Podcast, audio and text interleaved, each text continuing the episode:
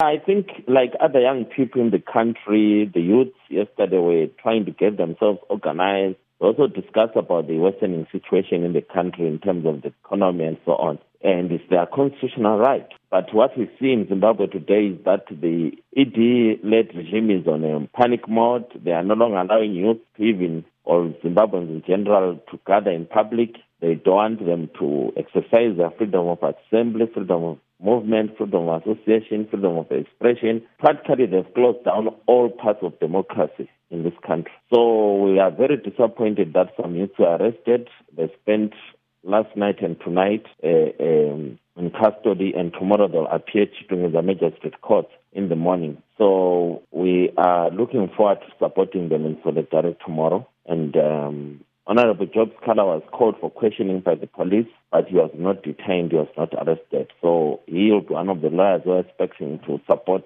the youth in the morning at the magistrate court. What are these uh, youths facing in terms of charges? Not yet clear. We'll be able to know for sure tomorrow morning. Obviously, it will be disturbing the peace or the order or subversion or whatever. Those are the typical political crimes that we have seen under the ED regime, where we have a, a, a massive emphasis on uh, persecution of uh, politicians using uh, prosecution uh, of the courts. So the ED regime is abusing the courts to further its political agenda, and it's actually worse than Mugabe. When Mugabe was the president compared to now, things have dramatically moved from bad to worse. So there is nothing new about this dispensation except that it has made Mugabe look more like a Democrat. And what prompted the police to actually arrest these youths? That's what I'm saying, that um, their own private meetings as youth and they were assembling to discuss the challenges they were facing and uh, as citizens of Zimbabwe is their democratic right.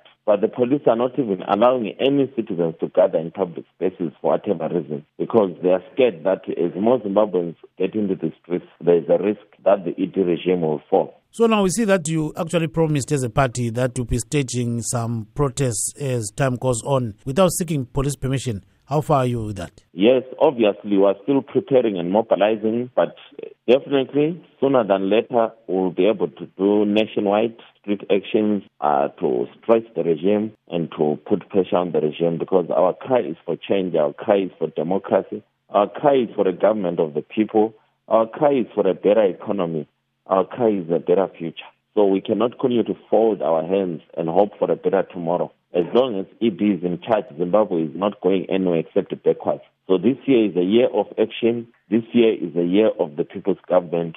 This year is a year of the people of Zimbabwe. And we'll say enough is enough with ED.